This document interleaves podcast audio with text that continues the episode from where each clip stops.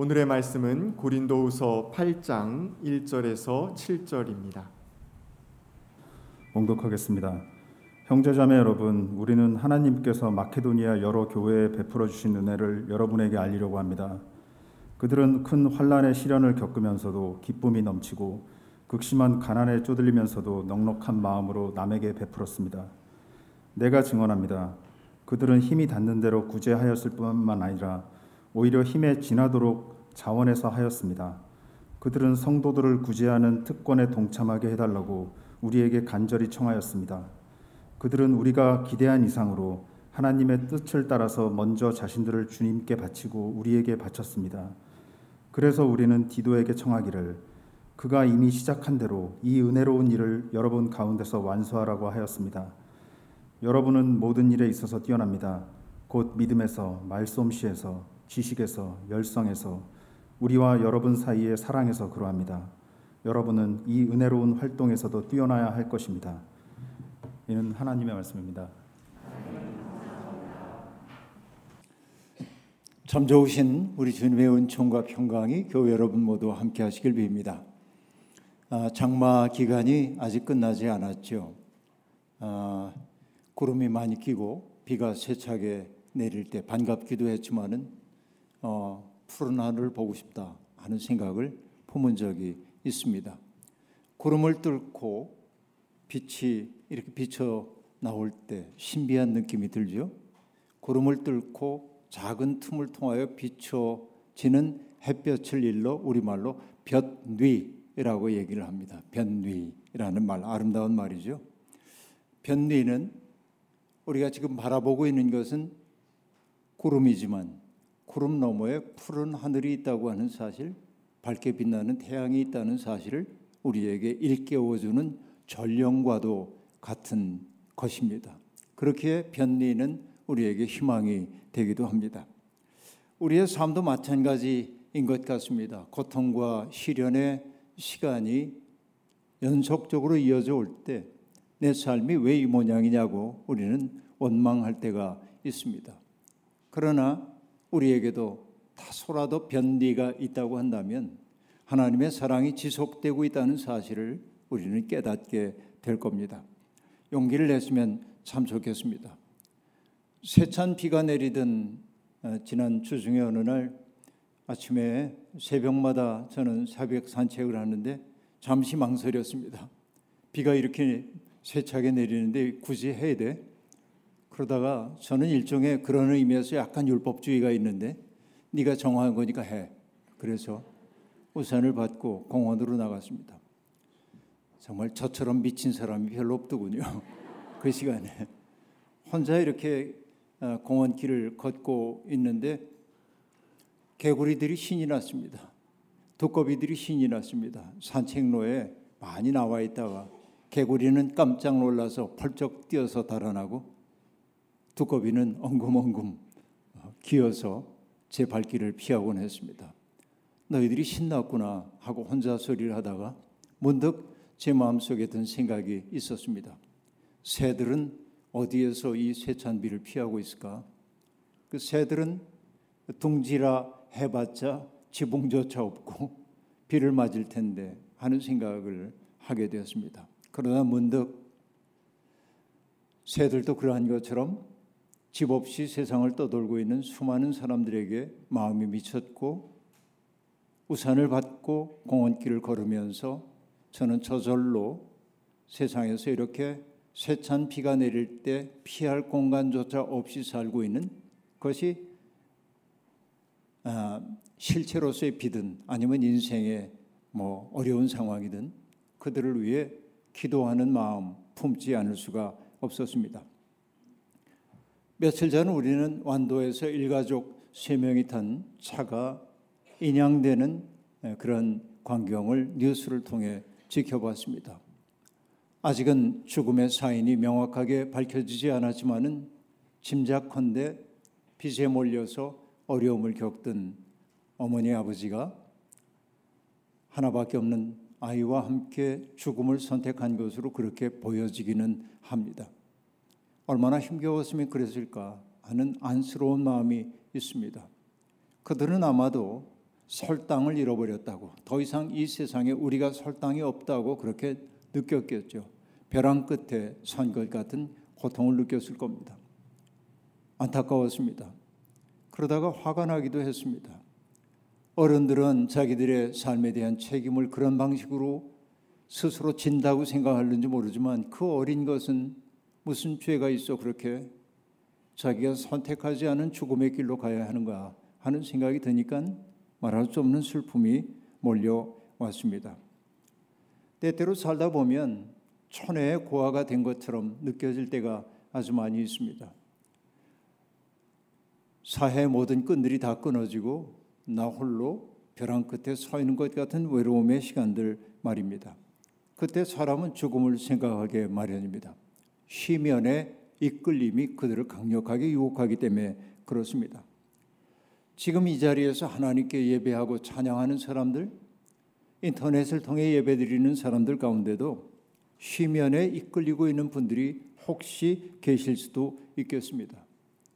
그러나 이빠른 소리처럼 느껴지지만은 분명히 여러분 알아두십시오. 여러분은 혼자가 아닙니다. 여러분이 마음만 열어주시면은 이야기를 들어줄 사람들이 있고 여러분의 어려움을 거들어서 일어설 수 있도록 도와줄 사람들이 곁에 있습니다. 그리고 다시 살아갈 용기를 북돋워 줄 사람이 있다고 하는 사실을 잊지 말기를 바랍니다. 우리가 믿는 하나님은 상한 갈대도 꺾지 않으시고 꺼져가는 등불도 끄지 아니하시는 분이라고 우리는 그렇게 믿고 있고 또 그런 하나님을 믿는 우리들 또한 오늘 꺼져가는 등불 같은 사람들 또 꺾인 갈대 같은 사람들을 긍휼히 여기는 마음이 우리 속에 있다는 사실을 잊지 말아야 합니다. 그 때문에 시편 시인은 어려움을 겪는 회중들을 하나님 찬양으로 부르면서 이렇게 노래하고 있습니다. 마음이 상한 사람을 고치시고 그 아픈 곳을 싸매어 주신다. 별들의 수요를 헤아리시고 그 하나하나에 이름을 붙여 주신다. 하나님은 바로 이러한 분입니다. 70억의 인류 가운데 우리가 이름으로 알고 있는 사람은 몇 되지 않을는지 몰라도 하나님은 저 삼남한상의 이름을 다 불러주시는 것처럼 우리의 이름을 불러주시고 우리를 소중하게 여기신다는 사실이 성경이 거듭거듭 우리에게 들려주고 있는 진실임을 잊지 말아야 할 것입니다.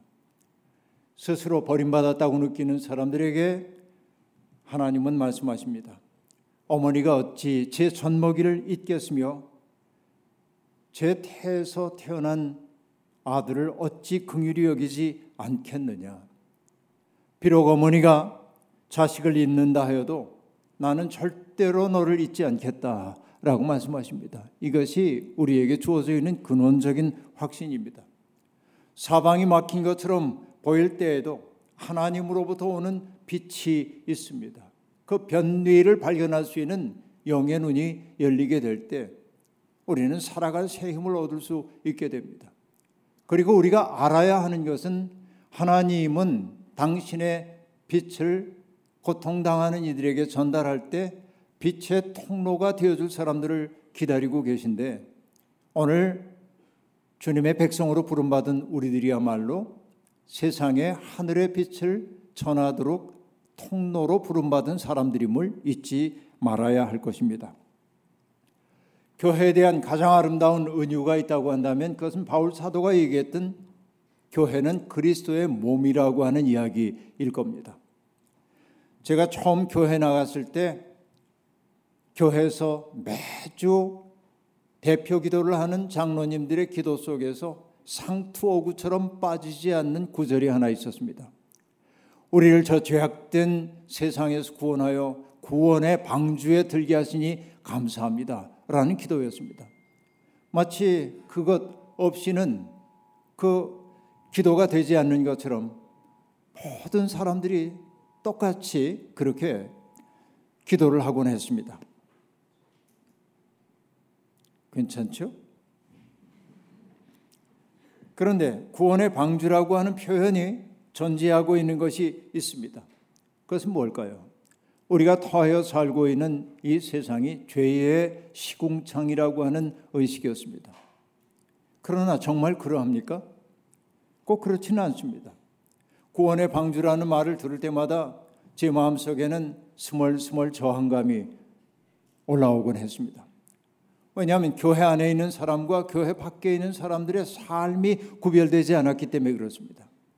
교회 안에 있는 사람들도 이기적이고 오만하고 그리고 욕심 사납게 사는 모습을 보았고 교회 밖에 살고 있는 사람들 가운데도 윤리적이고 겸손하고 깨끗한 사람들이 있음을 알았기 때문에 그렇습니다.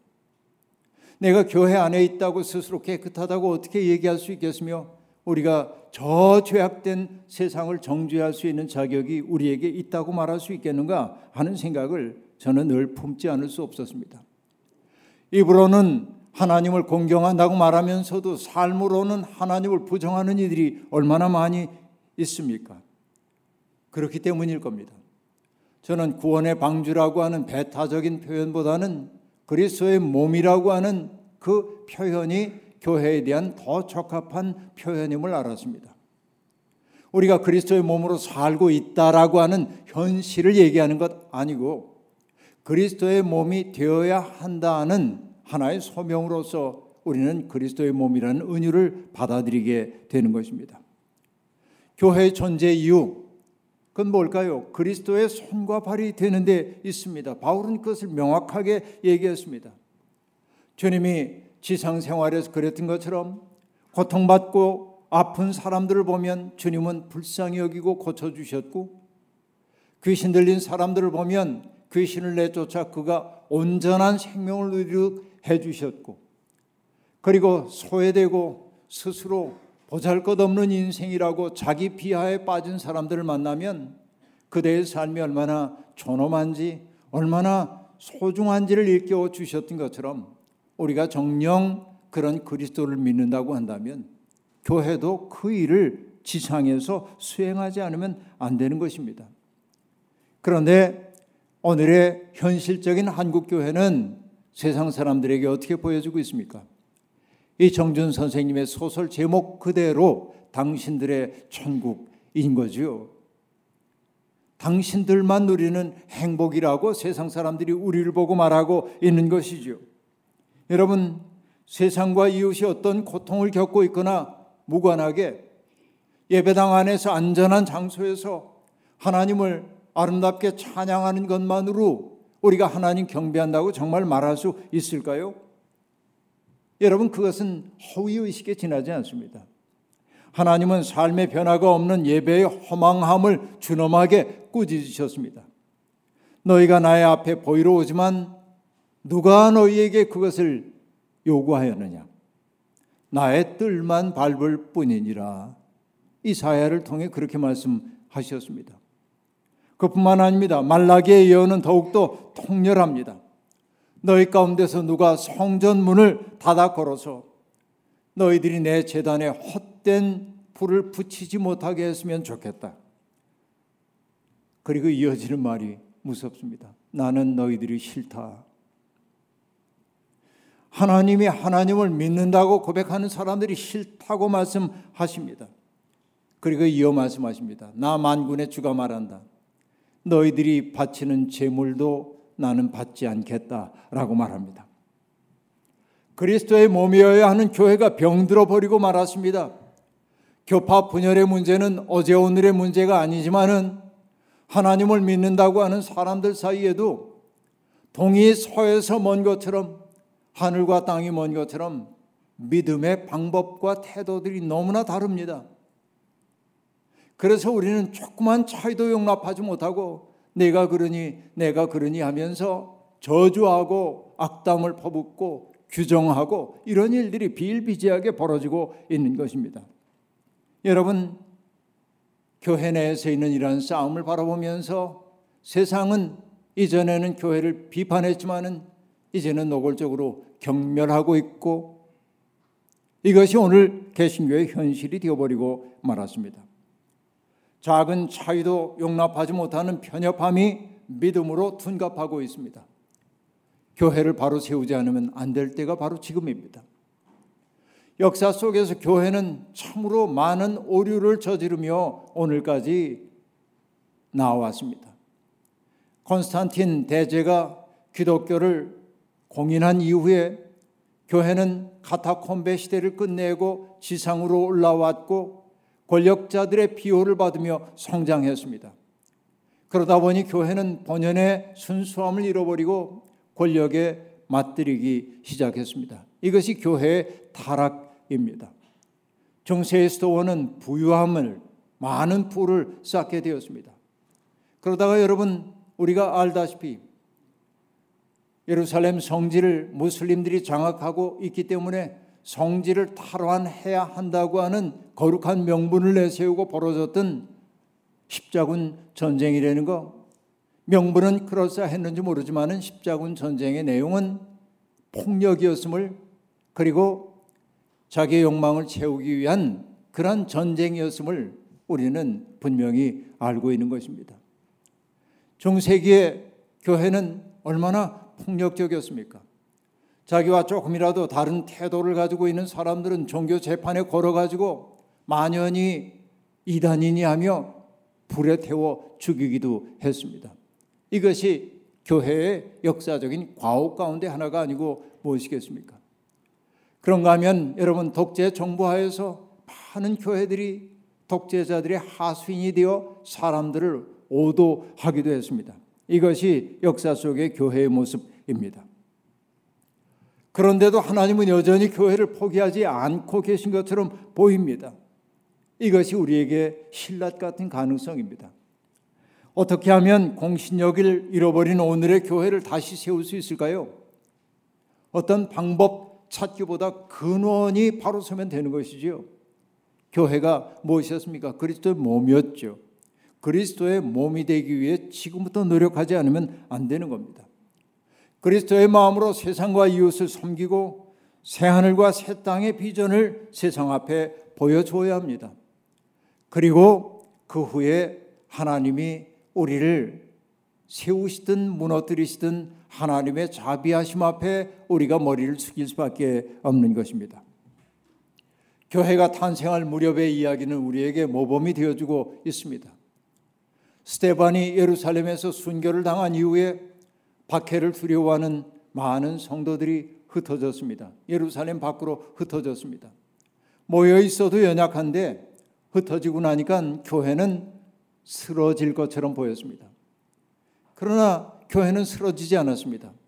마치 들불처럼 마치 맨들레 홀씨가 날아가는 곳마다 떨어진 그 장소에서 꽃을 피워내는 것처럼 가슴 속에 불이 붙은 사람들은 가는 곳마다 이르러 복음의 증인이 되었고 예수 그리스도의 아름다움을 전하기 시작했습니다. 교회는 사라지는 것 아니라 박해를 통하여 오히려 확산되어 나갔음을 우리는 신비하게 바라봅니다. 그 일을 위해 가장 많은 기여를 했던 사람이 바로 사도 바울인 것 우리가 잘 알고 있죠. 사도 바울은 아나톨리아 지방, 우리가 흔히 소아시아라고 얘기하는 지금의 터키 지역의 교회들을 세웠고, 그리고 마케도니아를 비롯한 유럽 지경으로 복음의 말씀을 전파했던 사람임을 우리가 알 수 있습니다. 그런데 여러분, 바울 사도가 그리스 로마 문명권의 복음을 전하면서 교회를 일컫는 말을 뭐라고 할까 고민 고민을 하다가 그가 선택한 용어가 하나 있습니다. 그리스도의 몸이라는 은유 말고 다른 용어 말입니다. 그것이 바로 뭐냐면 에클레시아라고 하는 말입니다. 아마 여러분 다 에클레시아라는 말을 들어보셨을 겁니다. 에클레시아라고 하는 말은 그리스 로마 문명권 사람들에게는 아주 익숙한 말이었습니다.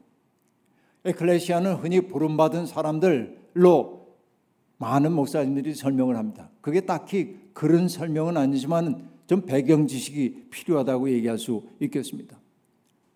고대 그리스에서 에클레시아는 뭘 의미하냐면 각각의 그 도시국가들이 그걸 우리가 폴리스라고 불렀죠. 각각의 도시국가들이 자기들의 운명을 결정해야 하는 굉장히 중요한 결정을 해야 할 때 시민들이 함께 모여가지고 그 문제를 논의하곤 했습니다. 바로 그 민회를 일컫는 말이 에클레시아인 것입니다. 그러니까 그리스의 시민들은 폴리스의 의사 결정에 동참할 때만 좋은 삶을 살 수 있다고 그렇게 느꼈고 그래서 여러분 아리스토텔레스가 인간을 가리켜 사회적 동물이라고 얘기했다고 하는데 사회적 동물이라는 말은 좋은 번역이 아니고 사실은 정치적 동물이라고 얘기해야 할 텐데 정치적 동물이라고 한 말은 뭐냐면 자기의 운명을 스스로 선택하는 사람이란 뜻입니다. 이게 시민의 의, 의무이기도 했습니다. 바로 시민의 의무가 이루어지는 그 장소가 에클레시아라고 하는 말입니다. 바울 사도도 에클레시아라고 한 말을 바로 그런 뜻으로 사용을 하고 있습니다. 믿음의 사람들은 예수 그리스도께서 시작하신 새 하늘과 새 땅을 이루기 위한 일에 적극적으로 능동적으로 동참하도록 부름을 받은 사람들입니다. 부름을 받았다고 하는 것은 뭘 의미합니까? 책임을 공유한다고 하는 의미입니다. 바울은 소아시아와 유럽에 흩어져 있는 교회를 에클레시아라고 말하므로 로마 제국과 다른 의미의 하나의 국제적인 연결체를 만들어냈습니다. 로마 제국은 군사력을 가지고 제국의 통치하에 세상을 하나로 묶었다고 한다면 바울 사도는 에클레시아라고 한 말을 통해 세상 곳곳에 흩어져 있는 교회가 예수 그리스도의 몸을 이루어야 하는 하나의 소명 아래 있음을 보여주고 있는 것이에요. 이건 굉장히 놀라운 일이었던 것입니다. 살아가는 장소와 문화가 달라도 그리스도의 에클레시아에 속한 사람이라는 사실이 사람들을 하나로 묶어주고 있었던 것이죠. 놀라운 보편주의가 에클레시아라고 하는 말 속에 담겨 있는 것입니다. 인종, 민족, 피부색, 언어, 문화가 다른 사람들이 저만치에 있는 사람들과 더불어 하나의 운명 공동체 속에 초대받았고 그리고 우리는 그 일을 위해 협력하는 사람으로 부름받았다는 말이 에클레시아라고 하는 말 속에 담겨 있는 태도라는 말입니다. 이것은 굉장히 놀라운 표현인 것이죠. 그런데 여러분 세상 도처에 흩어져 있던 교회를 에클레시아로 묶어내는데 중요한 사건이 하나 벌어집니다. 그 사건이 뭐냐? 예루살렘 교회가 겪고 있었던 어려움입니다. 예루살렘 교회는 박해 때문이기도 하고 기근 때문이기도 하고 경제적으로 매우 공핍하고 어려움 속에 있었습니다.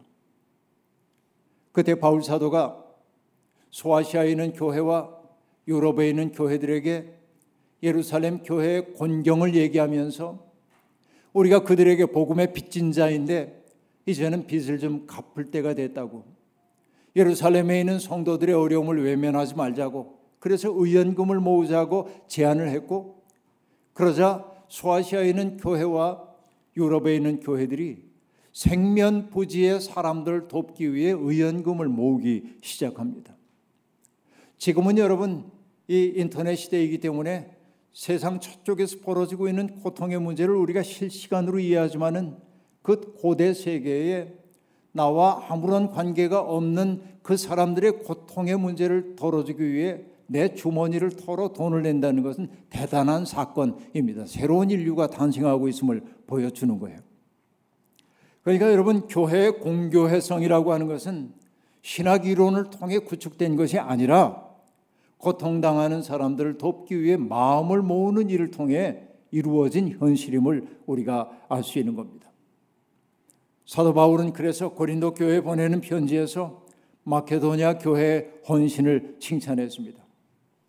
그들은 큰 환란의 시련 가운데서 시련을 겪으면서도 기쁨이 넘치고 극심한 가난에 쪼들리면서도 넉넉한 마음으로 남에게 베풀었습니다. 라고 말합니다. 생면부지의 사람들을 위해 그들을 구제하는 일을 마지못해 체면 때문에 한 게 아니라 그 일에 우리를 불러주신 하나님께 감사하면서 그것을 일종의 특권으로 여기며 감당했다는 겁니다. 이것이 여러분 하나님 나라의 신비가 아니고 무엇이겠습니까? 바울 사도는 고린도 교회도 그런 아름다운 일에 동참해 줄 것을 요구하고 있습니다. 물론 칭찬도 잊지 않았습니다. 여러분은 모든 일에 있어서 뛰어납니다. 곧 믿음에서 말솜씨에서 지식에서 열성에서 그리고 사랑을 실천함에 있어서 뛰어난데 나는 이 예루살렘 형제들을 구원하는 일에도 여러분들이 뛰어나기를 바랍니다. 이렇게 칭찬을 하고 있습니다. 과학적 무신론자들은 인간을 가리켜서 이기적 유전자라고 얘기합니다. 리처 더킨슨 같은 사람들의 책이 한국에서 어마어마하게 팔렸고 인간은 어쩔 수 없는 이기적 유전자, 자기 유전자를 퍼뜨리기 위한 이기적 행위자라고 얘기를 해왔습니다. 어떻게 보면 사람들이 자기중심적으로 사는 걸 보면 그 말이 맞는 것 같기도 합니다. 그러나 성경은 인간을 가리켜 이기적 유전자라고 말하지 않습니다. 인간은 하나님의 형상을 따라 지음받았다고 말합니다. 인간이 하나님의 형상이라고 하는 그 말의 신학적인 의미가 무엇이든 그 말 속에 담겨 있는 도전이 있습니다. 그건 뭘까요? 하나님은 눈에 보이지 않지요. 그런데 하나님의 형상은 뭘 해야 합니까? 눈에 보이지 않는 하나님을 가시화하는 게 하나님의 형상이에요. 나의 있음 그 자체가 하나님이 존재한다는 사실을 사람들에게 느끼도록 만들어야 돼. 이게 하나님의 형상으로서의 인간의 소명이라고 얘기할 수 있겠습니다. 그런데 여러분, 정도의 차이는 있을지 몰라도 모든 사람은 조금 자기중심적이고 이기적입니다. 부정할 수 없습니다. 자기 손톱에 박힌 가시 하나가 누군가의 죽을 병보다 더 아프대잖아요. 이게 우리의 경험인 게 사실이잖아요. 하지만 여러분 인간은 그런 자기 중심성에서 벗어날 때도 더러 있습니다. 자주는 아닐는지 몰라도. 정말 내 눈앞에서 고통당하는 사람을 보면 그 사람을 위험을 무릅쓰고 돕기도 하잖아요. 뭐 그런 사람도 많이 있지만. 지금 우물에 빠지려고 하는 어린아이 아장아장 걸어가는 걸 보면 어떤 어른이라도 달려가 아이를 품에 안지 않겠습니까? 이것을 맹자는 측은지심이라고 얘기했습니다. 사람 속에는 누군가를 측은하게 여기는 인내의 마음이 있다는 것입니다. 그래 우리 속에는 죄의 가능성도 있지만은 선의 가능성도 있는 겁니다. 이게 사람입니다. 그 때문에 가만히 생각해 봅니다. 고통받는 사람들은 그러기 위해 고통받는다는 말 아니지만은 오늘 고통을 받는 사람들이야말로 어떤 의미에서는 우리 속에 있는 따뜻한 인간의 모습을 이끌어내는 그런 존재들인지도 모르겠습니다. 여러분, 캐나다의 뉴펀들랜드 지방에 갠더라고 하는 조그만 소읍이 있습니다. 2001년 9.11 사건이 벌어지기 전까지 갠더는 사람들에게 알려진 도시가 아니었습니다. 그런데 9월 11일 테러리스트들이 세계 무역센터와 펜타곤을 습격한 다음에 공격한 다음에 미국은 황급하게 항공 노선을 닫았습니다. 미국으로 들어오는 비행기들이 들어오지 못하도록 만들었습니다. 그 때문에 이미 공중에 떠 있던 비행기들은 어딘가로 내려야만 했습니다. 캐나다에 있었던 그 겐더라고 하는 공항에도 국제공항에도 38편의 항공기들이 거기에 착륙을 하게 되었습니다. 95개국의 국적을 두고 있는 7천 명의 사람들이 겐더 국제공항에 내렸습니다. 사람들은 영문을 알 수가 없었습니다. 무슨 일이 벌어진 건지 자기들이 어디에 있는지도 몰랐습니다. 그리고 수화물 검사를 위해 28시간 동안이나 그 비행기에 갇혀 있던 사람들도 있습니다. 그들은 거의 공황 상태에 빠질 것 같았습니다. 뭔가 사건이 벌어졌다는 소문은 들려오고 있고 그래서 다른 비행장에 내렸다는 이야기를 듣고 있는데 사랑하는 가족들에게 내가 무사하다는 사실을 알릴 수 있는 방법조차 없었던 겁니다. 당혹감이 그들을 사로잡고 있었습니다. 그런데 그들은 갑자기 자기들이 환영받고 있다는 사실을 느낄 수 있었습니다. 마을 주민들은 두려움에 빠진 그 승객들을 위해 만찬 자리를 마련해 놓고 그 승객들을 다 초대해 무료로 식사를 제공하기 시작했습니다. 그들에게 쉴 공간을 제기하겠다고 우리 집으로 오라고 그들을 맞아 주었습니다. 따뜻한 물에 샤워할 수 있도록 자기들의 그 욕실도 개방해 주었습니다. 가게 주인들은 피자와 닭고기와 그리고 필요한 것들을 그들에게 무상으로 막 공급하기 시작했습니다. 아이들에게는 장난감이 선물로 주어졌습니다. 통신 회사들은 필요한 조치를 취해줘서 무료로 그들이 해외에 있는 가족들과 전화 연락할 수 있도록 다 갖춰 주었습니다.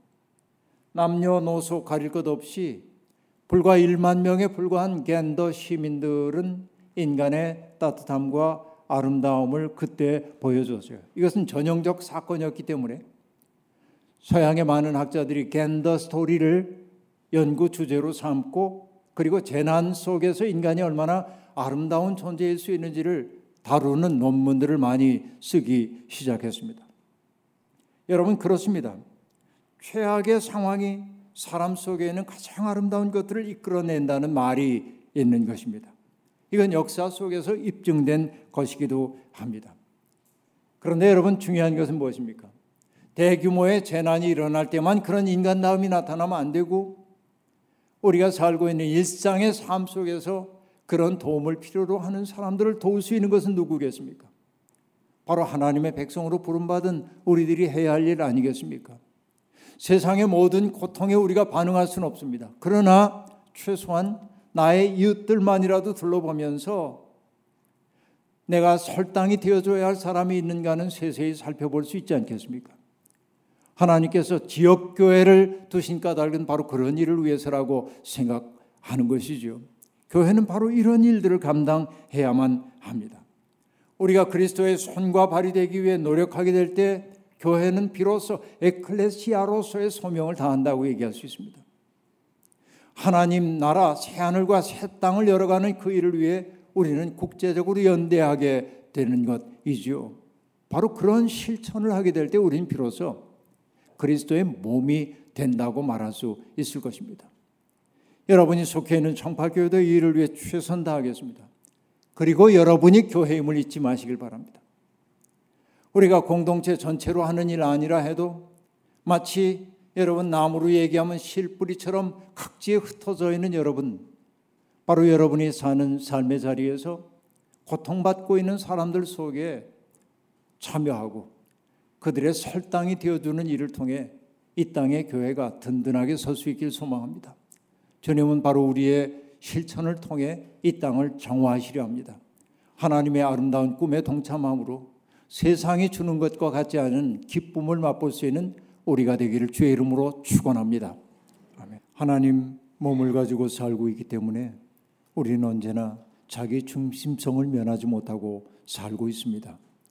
그러나 주님은 우리에게 가장 아름다운 삶의 모습을 보여주셨습니다. 자신을 누군가에게 선물로 주는 삶이 얼마나 아름다운지, 얼마나 숭고한지를 보여주셨고, 우리도 또한 그 일에 동참할 것을 요구하며 우리를 교회로 불러주셨습니다.